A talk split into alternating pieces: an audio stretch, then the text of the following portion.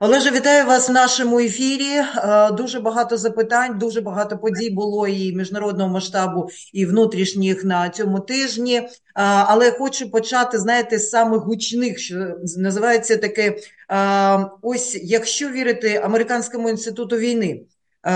Путін готується до широкомасштабної неядерної війни проти НАТО. Ось останні дні обговорюється у світі саме ось цю новину, і це ну я не знаю сказати аналіз пророцтва чи як.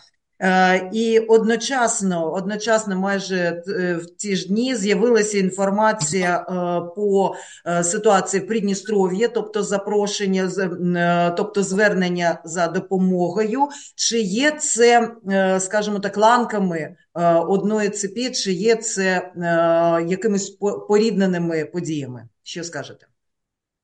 Так, я думаю, що Росія намагається в е, на, на, на як то кажуть, на колінки е, вибудувати е, не якийсь певний план стосовно розхитування ситуації тиску на колективний захід, особливо на країни Євро, Євросоюзу. Ну вони ж в основному і є країнами НАТО. Саме гаряче, ну я так розумію, що ви мали на увазі це останні останні два укази Путіна стосовно зміни. Е, е, воєнно-адміністративного поділу Російської Федерації, відновлення так, округів. Так. Ну, ну, там, до речі, треба... Так, вони відновили Ленінградський московський округ, позбавили статусу самостійної структури Північний флот російський. Я так розумію, він тепер буде підпорядкований Ленінградському військовому воєнному округу. От. Ну, в основному, в принципі, тут нічого дивного з точки зору з точки зору протистояння. Те, що до, до речі, говорив Путін одразу після подання заявки Фінляндії на вступ в НАТО, він сказав, що ми приймемо дзеркальні міри. От вони і приймають. Вони створюють орган управління, єдиний орган управління, штаб округу, який буде який буде здійснювати координацію і управління військами е, на певному напрямку. Ленінградський округ це скандинавські страни, скандинавський півострів. Московський округ це буде країни Балтії, Польща. Е, я не я не видокремлюю Білорусь, тому що в даному випадку воєнної з воєнної точки зору, я так розумію, Російська Федерація е, рахує це е, сферою своїх, навіть не сферою своїх інтересів, своєю територією. І Я нагадаю, що у них єдиний, єдина система прикордонної служби, єдина система протиповітряної оборони, єдина система застосування воздушно-космічних.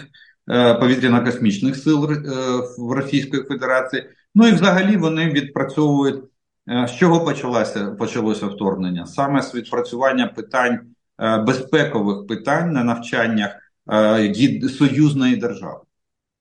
Об'єднаного війська. Тому Білорусь розглядаємо як складову частину Московського воєнного округа. Частково він буде перекривати, скоріш за все, північні е, області нашої країни. Ну і південний округ, який буде е, в основному орієнтований на, на нашу страну. Причому Південний округ включений в ті чотири області України, які на сьогоднішній день е, Росія ну по, своїм якимось міркуванням приписала вклад в склад е, Російської Федерації. І ще одне зауваження: те, що там ми забуваємо, що там, крім е, цих двох округів е, і переформатування південного округу, було створено ще далекосхідний воєнний округ. Тобто повертається теж там, змінюється система управління воєнна, і Росія розглядає е, ту частину, теж розглядає як підсилення східних кордонів Російської Федерації. Е, ну, це я розумію вже е, до іншого питання до відносин з Китаєм і там таких таємних навчань, якщо можна трохи пізніше про це. А щодо Придністров'я і ситуації пов'язаної з Молдовою, бо е, до нас, до Одеси, це дуже близько, і ну, зрозуміло, що дуже хвилює, що може бути саме ось з цієї території, бо не зрозуміло, от якось цей маленький анклав, як він може вплинути е, на плани Путіна? Точніше, як ну, він буде застосований в них? як він буде використаний в, в цих планах в ході розхитування ситуації, просування теорії е, просування руського міра на на пост, пострадянському просторі? Дуже просто Росія розуміє, що це анклав.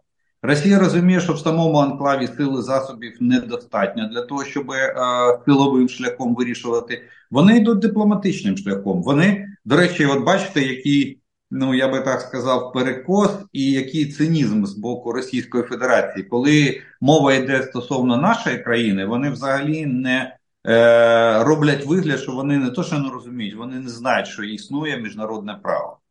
Тобто вони нас виключають з правового простору. Коли мова йде про інтереси Російської Федерації, от при принаймні Придністров'я, да, то то вони спираються суто на міжнародне право, на хартію народів про самовизначення, е, що кожен народ може бути. Е, і на те, що е, інтереси Російської Федерації і у них в доктрині записано, що в воєнній що інтереси Російської Федерації можуть бути можуть виникнути в будь-якій точці земної кулі, і вони будуть вирішувати за будь-який спосіб, в тому числі і застосуванням ядерної зброї. Так записано в них в доктрині. Так, от я рахую, що там дехто трошки е, видихнув і сказав: фух, пронесло. Е, що з'їзд е, не звернувся до Путіна чи до Держдуми з проханням включити цю територію в склад Російської Федерації. А я вам скажу, що рано ви видихаєте, це буде наступний крок. Угу. Перший крок, що вони е, запросили? Вони запросили безпекові гарантії від Російської Федерації, а а це на хвилиночку це може передбачати і вплоть до введення військ під е, прапором миротворчої місії. Згадайте 2014 рік, е, коли коли почались активні бойові дії, на кордонах України стояв 15-й армійський корпус, е, який був з тактичними знаками миротворчих, миротворчих сил. Він він був терміново перекинутий на Забхазії. Вони стояли в колонах і готові були входити на нашу територію в якості миротворців, начебто по мандату СНГ. Угу. Розумієте? Так, але ж але в нас може... є єдиний кордон, а Придністров'я е, це відокремлена територія. І щоб дістатися на жаль, до неї... на жаль, міжнародному бачите, я да я я передбачав це питання. Просто е, ви, ви мене трошки випередили.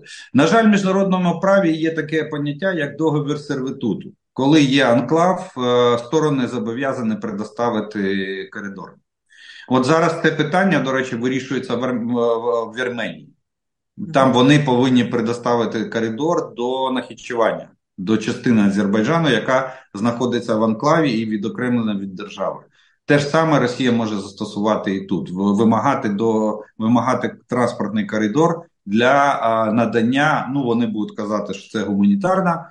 Е, допомога, там медична допомога, але е, в тому числі можуть можуть е, проводити ну ротацію особового складу то 100% вони під виглядом супроводжуючих можуть провести. А так будуть намагатися користатися і з можливо з постачаннями боєприпасів і зброї.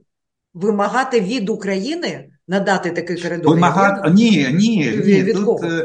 Е, в тому то в тому то і е, підводний, підводний камень е, полягає в тому, що вони не будуть звертатися ні до Молдови напряму, ні до України, до нас з вами. Вони звернуться до Радбезу ООН. Щоб міжнародний справа в тому, що бачите, для Росії, як Росія показала на прикладі Північної Кореї, для них не обов'язковість виконання резолюції Радбезу ООН для Росії це не що. Е, не що. Якщо потрібно боєприпаси, то вони будуть брати Північній Кореї. Хоча самі голосували за санкції і проти того, хто буде намагатися брати зброю у Північній Кореї, і проти самої Північної Кореї, якщо вона буде розповсюджувати свою зброю. А от тут вони вони будуть намагатися протягнути резолюцію, яка е, Радбеза ООН, щоб е, ми, ми допустимо, або Румунія надали транспортний коридор до Придністров'я. Так що тут тут так, така, такий, я би сказав, е, закладка фундаменту дуже такого многоходовки, як це як це люблять казати по відношенню до Путіна. Тобто вони намагаються анексувати Придністров'я чи мають плани на Молдову? Взагалі, ось як ні, на Молдову. Ні, кінцева мета це Молдова. А, І то я вам скажу так, що як кажуть, е, е, як кажуть при плануванні воєнної операції, є починається все з об'єкту атаки. А потім іде там найближче завдання, потім подальше завдання і напрямок подальшого наступу. Так от Молдова це подальше завдання, а е, країни Східної Європи, тобто бувші країни е, соціалістичного табору, це напрямок подальшого наступу. Але все ж таки фізично я не розумію, як може відбуватися ця агресія. Тобто е, з повітря, ну на по, по воді ніяк по території. Ну, це наша так, це наш е, пані Єлена, це наш рятувальний е, ну, рятувальний круг. Е, в що, ми можемо, ну раз уж так так ситуація буде складатися. Ну, по-перше, ми сподіваємося, що Росії не дадуть. Там є низка країн, які мають право вето, в тому числі Сполучені Штати. По-перше, не дадуть використати такий інструмент, як ООН. Це перше і друге. Ну не ми, не Румунія. Я я сподіваюся, не поступимося Е, територію для надання такого коридору. Це наш запобіжник.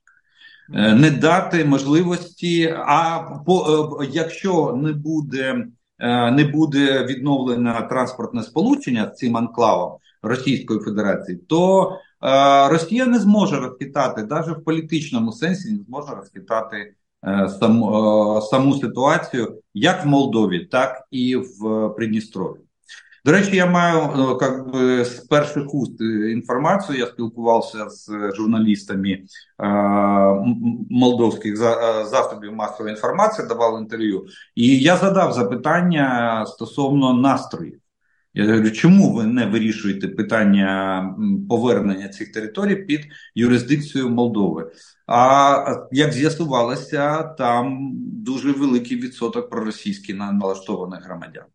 Так, і у них і у них, у них в телевізорі на сьогоднішній день російське телебачення є превуаліруючим в ефірі Молдови. І вони тільки зараз намагаються а, потрохи. От чому, до речі, і постало питання, що при притиснення з боку Молдови це саме те, що Майя Санду почала проводити політику. Ну будемо так, е, національної єдності країн.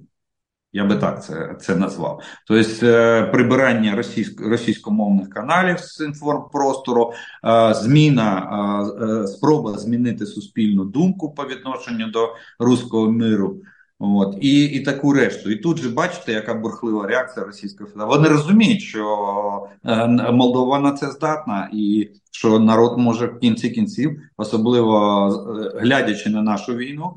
От і згадуючи власну війну, я маю на увазі 92-й, 93-й роки. Ну, от вони дійсно можуть повернутися до національних ідей і е, запросити там ті залишки російських військ покинути країну.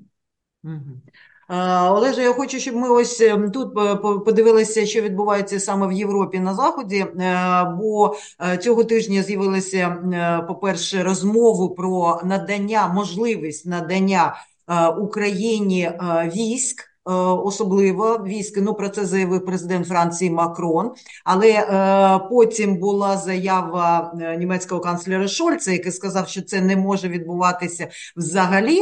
А, але все ж таки, як ви розглядаєте, чи є можливість присутності військ чи НАТО країн НАТО, чи окремо країн на українських фронтах на ближчого часу? На фронтах ні. Дивіться, е, ну от е, іноземних військ, е, от так як нам дають зброю, там, до речі, ну дуже дуже гарно, що ви не згадали НАТО. Там не йшлася мова, тому що більшість більшість медійників вони чомусь тут приписують НАТО. Ні, там мова йшла про от пряме, пряме сполучення країн партнерів із складу Європейського союзу, які, які, якщо захочуть, можуть виділити свої війська для участі в війні. Точніше, не для участі в війні, а для розташування на території України. Там, до речі, про участь в війні теж не було слова не, не промовлено. Тут е, можна розглядати два варіанти. Ну, перший перший варіант е, це е, катастрофі, катастрофічний. Це могло бути запропоновано Еммануелем Макроном, якщо у нас буде, допустимо, рухне фронт, і російські війська почнуть мас, масовий захід на територію України. Тоді можливо, ну це версія. Я не знаю, що мав на увазі пан Макрон. Він не пояснює, до речі, і МІД Франції щось так не, не дуже сильно е, намагається роз'яснити. Він мав на увазі те, що можуть зайти іноземні війська суто для запобігання геноциду з боку Російської Федерації проти нашої проти нашого населення. Ну, згадайте заяву е, того ж Медведєва. Він ж сказав: ми вб'ємо всіх українців, всіх. Небензя в ООН в ООН з трибуни ООН каже в Радбезі, що ми зруйнуємо всі міста України які будуть чинити опір. От, Так що, от можливо, це ну це катастрофічний сценарій, коли там іноземні війська будуть просто в якості а, щита для того, щоб нас просто не вирізали, не прострілювали тут всіх. От. А взагалі, то а, в інших іпостасіях я взагалі не бачу можливості присутності іноземних військ в Україні. Чому? Тому що це мета Путіна, це його на найліпший сон, так би я сказав який тільки може бути, щоб іноземні війська втрутилися, встали на наш бік і втрутилися в війну. І Путін скаже е, те, те, о чому він мріє. Він скаже, що це війна світова, регіональна або світова, і він перемовини буде вести вже тільки з лідерами тих країн, чиї війська, допустимо, не втрутилися в цю війну. Єдиний варіант можливості такого більш-менш офіціального і нормального розміщення іноземних військ на території України е, це е, після закінчення активної фази бойових дій і оформлення нашої перемоги в цій війни, оформлення, юридичного оформлення. Далі ми далі Верховна Рада може прийняти рішення. Я думаю, мало хто буде заперечувати щодо розташування іноземних військ на території нашої держави на тимчасовій або на постійній е, основі. Але це може бути тільки в перехідний період. От замість, допустимо, надання е, це як варіант надання гарантій безпеки, то що ми зараз там підписуємо договора, да, що вони повинні почати консультації стосовно там виділення нам військово-технічного майна на кри... в, як в, разі виникнення кризи. Да, А замість цього вони можуть запропонувати, що вони ставлять там. Ну, у Франції, допустимо, є іноземний легіон.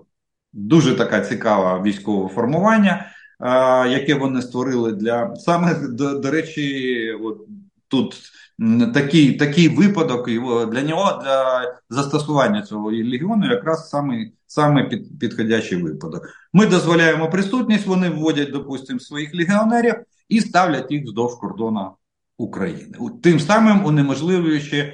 Е, конфронтацію з боку Російської Федерації. От такий варіант, да. Потім ми вступаємо в НАТО, і е, тоді, е, а тоді вже буде вирішили це питання розміщення баз воєнних баз НАТО на нашій території на постійній основі. От як Фінляндія, вони зараз це, це питання вирішили і дозволили присутність іноземних військ на постійній основі на території Фінляндії.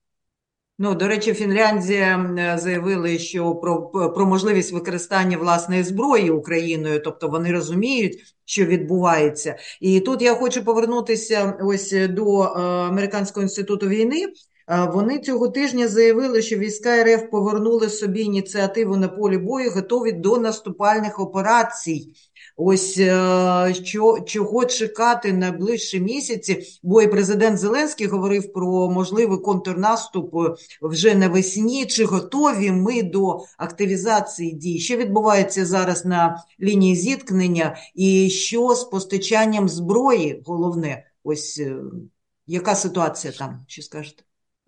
Ну, давайте так. Зброя зброя йде, ну не тих не тих обсягах, як раніше. Так, є дуже сильний спад в за рахунок того, що припинення, частково припинення постачань з Сполучених Штатів, але те, що було передплачено в минулому році, воно продовжується. Боєприпаси теж вони як саме такий витратний матеріал, вони розходуються найшвидше, і тому з ними виник певний дефіцит, тому що старі пос, пос, старі контракти працюють, але там обсяги не такі, як нам потрібно, там дуже малі. малі а нових контрактів на на жаль немає. Тільки зараз там Пентагон дістає там заначку в 4,2 мільярди доларів і готує для нас е, велику партію е, на постачання в першу чергу в першу чергу боєприпасів. Тому так е, є певне просідання, є дефіцит. Що стосується, але але але там остаточного припинення ні боєприпасів, ні зброї немає. До речі, там Дивіться, і зараз вже і Бельгія, і Нідерланди дають 300 мільйонів загалом євро на транспортування тих 800 тисяч боєприпасів, які знайшов Петр Павел, е, чеський президент Чехії. Е, Європа, Європейський Союз пообіцяв нам 170 тисяч боєприпасів до кінця березня за на протязі місяця постачання організувати. Ну і я думаю, там що Олаф Шольц веде перемовини з Індією. І а в Індії там ну там дуже величезні склади, е, тому що Індія готується і вона знаходиться в стані такої перманентної війни з Пакистаном, де іноді є загострення. От, Так що там треба, можна очікувати. Так що я думаю, що е, через місяць-два налагодиться. Але це впливає суттєво впливає на лінію фронту, і ми змушені стояти в глухій обороні. Но тут є із такого е, більш-менш, ну так скажу, менш менш негативного можна відмітити те, що, на мій погляд, Російська Федерація на сьогоднішній день демонструє на полі бою все, що вона спроможна. А спроможна вона організувати спроби наступальних дій на декількох а, на декількох оперативних напрямках, ну не більше того. І при цьому ці наступальні дії не носять е, характер навіть оперативно-тактичної глибини.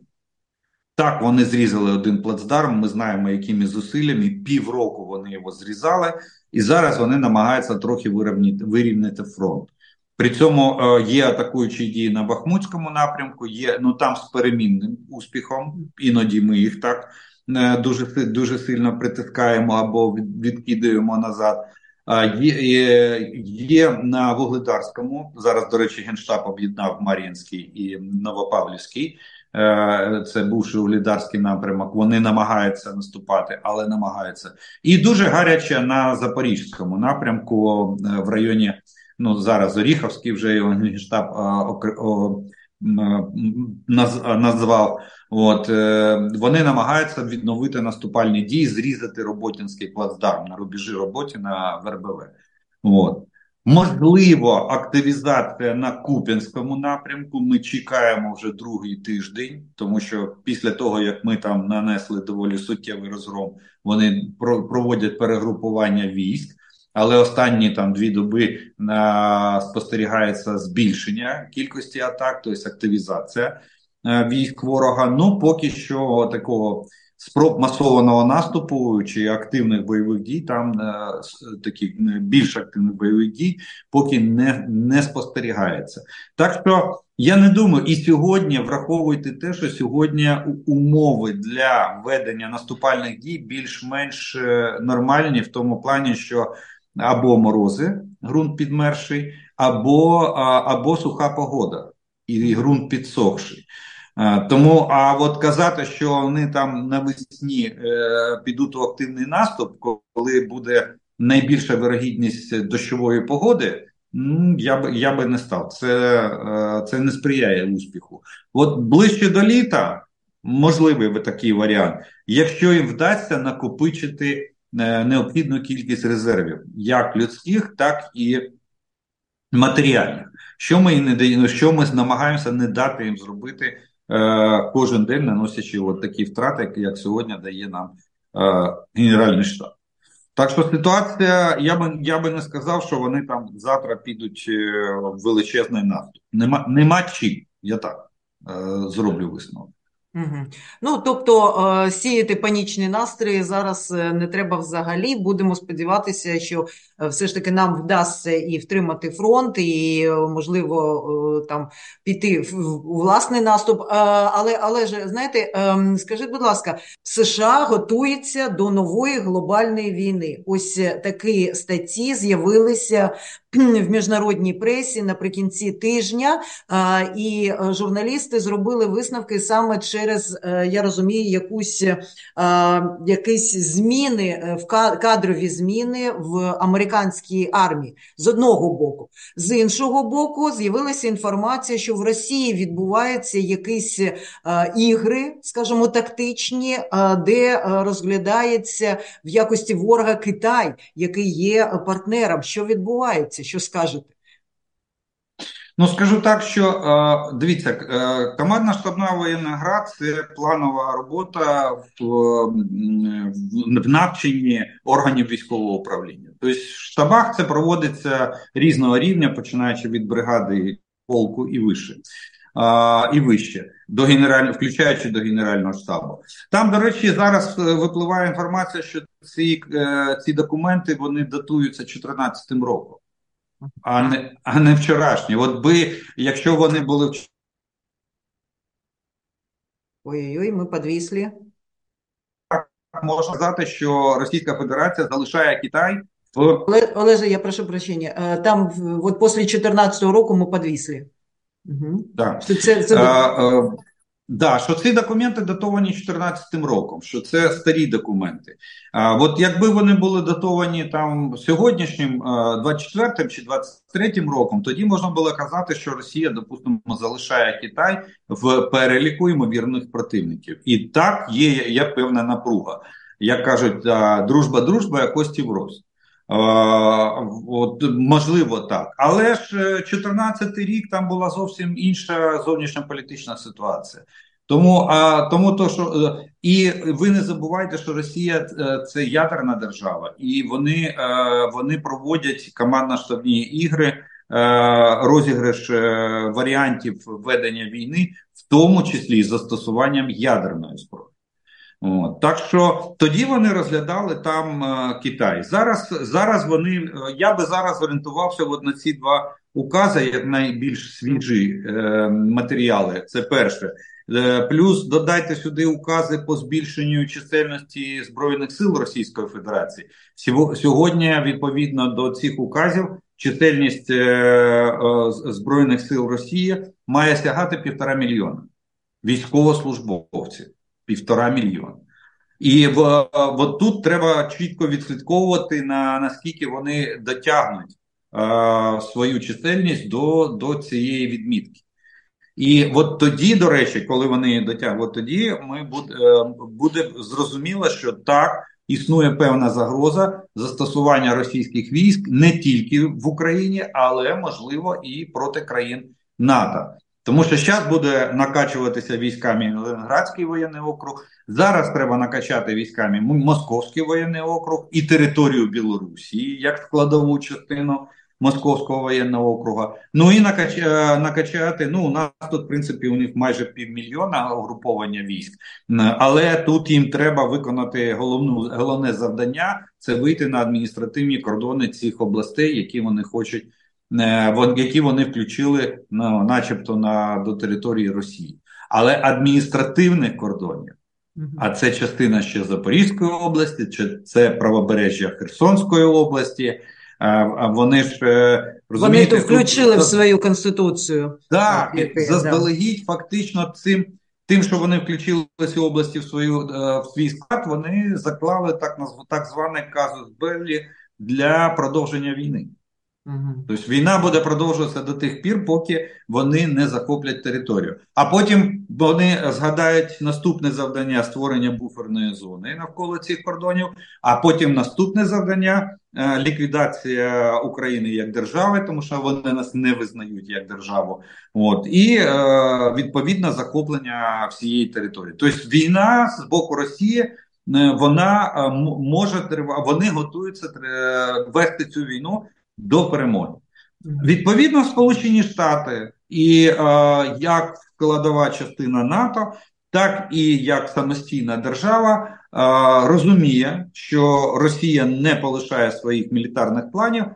Вони теж е, розглядають питання підготовки до довготривалої війни. Вони не можуть обійти це питання або пропустити його повз уші, вуха. Вони змушені проводити тренування, навчання. Вони змушені пере, проводити аудит своїх накопичень. До речі, в Європі теж саме зараз відбувається. І в чому одна із проблем нашого постачання озброєння для нас, в чому вона полягає? В тому, що е, склади поточного довольства ми вже вичерпали в тому ж Європейському Союзі. Всі, хто хотів, всі нам е, віддали все, що могли. А тепер постає питання: або е, треба розпечатувати стратегічні запаси і віддавати Україні все необхідне, а потім накопичувати собі. Ну, стає ж е, страшно. А якщо завтра нападе Росія, да? тоді другий варіант: а давайте розкрутимо, розкрутимо військово-промисловий комплекс, його і так, і так розкручують. І за рахунок постачання е, виробництва озброєння будемо постачати Україні. Тоді ми на голодному пайку, по чайній ложці в годину нам будуть давати цю техніку озброєння. Оце головна дилема, на мій погляд, наших країн-партнерів на сьогоднішній день. Е, до речі, Нідерланди, прем'єр-міністр Нідерландів, е, по-моєму, чи Данії, от боюсь помилитися, хтось е, з цих двох країн закликали, що треба треба переступити через себе і віддати все, що є сьогодні і зараз, для того, щоб Україна могла вирішити питання з зупиненням і розгромом цієї мілітарної машини, цього броньованого бульдозера російського, який сьогодні загрожує е, не тільки Україні, всій Європі. До речі, ми повертаємося в годи холодної війни. Да? Я коли я проходив службу в Німеччині, група радянських військ в Німеччині, так нам е, читали лекцію і говорили, що на е, наш пальний бульдозер повинен все, все скинути в Атлантичний океан. А, а, а, Або, або, або якщо вони нападуть, протриматись, щоб радянському союзі подали сигнал тривоги. Розумієте, от це все зараз повертається знову. І для ну, них головна ділема дати дати зараз своє, чи дати те, що е, виробить е, промисловість там завтра, допустимо. Ну, власне, про те, що про загрозу Третьої світової, про те, як це може бути страшно, говорять і навіть представники Ватикану. Е, цього тижня. Е, але знаєте, ось ми в мене за останнє до вас буде на сьогодні запитання. Скажіть, будь ласка, все ж таки, е, от подивить, якщо подивитися на все, що відбувається зараз, який сценарій, на вашу думку, є більш вірогідний? Розвиток подій такого, ну скажімо так. Російської агресії на весь світ чи на Європу, чи все ж таки переговори? Я думаю, що все-таки е, ні, розвитку розвитку на всю Європу, я думаю, що точно не буде. Сьогодні Росія не готова. Росії треба, ну от е, дуже дуже дуже правильно порахували, що Росія при умові заморозки нашого конфлікту, при умові, от чому Путін домагається сьогодні перемовин, тому що перемовини будуть передбачати припинення вогню. Хоча б тимчасово. Йому йому потрібна оперативна пауза для початку накопичення е, ресурсів. От ну, при умові е, припинення заморозки конфлікту 3-5 років, так, Російська Федерація, я думаю, буде готова з такими темпами виробництва, як сьогодні у них, і з таким слабким дій санкцій, як сьогодні в світі, то так, 3-5 років буде достатньо для того, щоб відновити потенціал і е, створити реальну загрозу для країн-членів е, членів НАТО. Але якщо якщо ми не припиняємо бойові дії, навіть в тому в тому вигляді, як ми їх сьогодні ведемо, да, в глухій стоячи в глухій обороні, фактично намагаючись нав'язати противнику позиційну війну на позиційну війну на виснаження, при цих умовах розповсюдження конфлікту за межі України Ну, я я би сказав так, маловірогідно. Неможливо сказати, що е, все гаразд, ні. Але мало, дуже маловірогідно. Тому я розглядаю два питання: або затягування цієї війни м, за рахунок мало, мал, малих обсягів і е, в, е, розтягування у часі постачання техніки і озброєння. Це другий варіант, якщо Європа чекає розкрутки військово-промислового комплексу. От і і тут ще тут тоді тоді основний упор буде робитися на ресурси Росії, скільки вона протягне там вкорочення надходжень до бюджету, санкційна політика, там і все. Ну це може затягнутися на на роки. І і навіть, навіть боюся сказати, на наскільки приблизно. Дуже важко спрогнозувати. От. Або другий варіант, решті-решт, е, Європа е, збирається. Е, зверніть увагу, я Сполучені Штати не ставлю попереду. Тому от, я, от, я тільки хотіла що запитати. Там, та я вже бачу, що там ну навряд чи. От вони зараз, чи якщо ці 4 мільярди використають, ну це дві крупних поставки і дві дві дрібних поставки. От два великих пакета можна зробити, два маленьких пакети, чи навіть один маленький. То вони відсторонюються від е, цього конфлікту. Так, да, вони вони не вони не те, що відсторонюються. Там внутрішня політика перехлеснула зовнішню, і внутрішня боротьба е, не е, фактично вбиває таке поняття, як велика держава. Америка зараз просто падає з е, геополітичного олімпу світового, вона просто падає звідти за рахунок внутрішніх негараздів і неспроможності діючої адміністрації на сьогоднішній день проводити ну, навіть не те, що проводити, контролювати ситуацію в країні. Вони не можуть вмовити одну людину поставити на голосування один законопроект. Ну, вибачте, що це за адміністрація. А от я я беру упор на Європу, що саме вони можуть вирішити це питання. Так, от, якщо Європа все ж таки перезавантажиться і не дасть, як сказала, е, е, як я вже приводив приклад, один із прем'єр-міністрів е, Європейської країни сказав, що ми, якщо ми зараз дадемо Україні все необхідне зараз і сьогодні, е, то то тоді ми можемо вирішити це питання. Може, розгромом російської армії на полі бою може вирішити це питання. Ну що ж, будемо сподіватися саме на такий позитивний сценарій. Олеже, я дуже дякую, що знайшли для нас час і е, вийшли в ефір. І до нових зустрічей в нашій студії.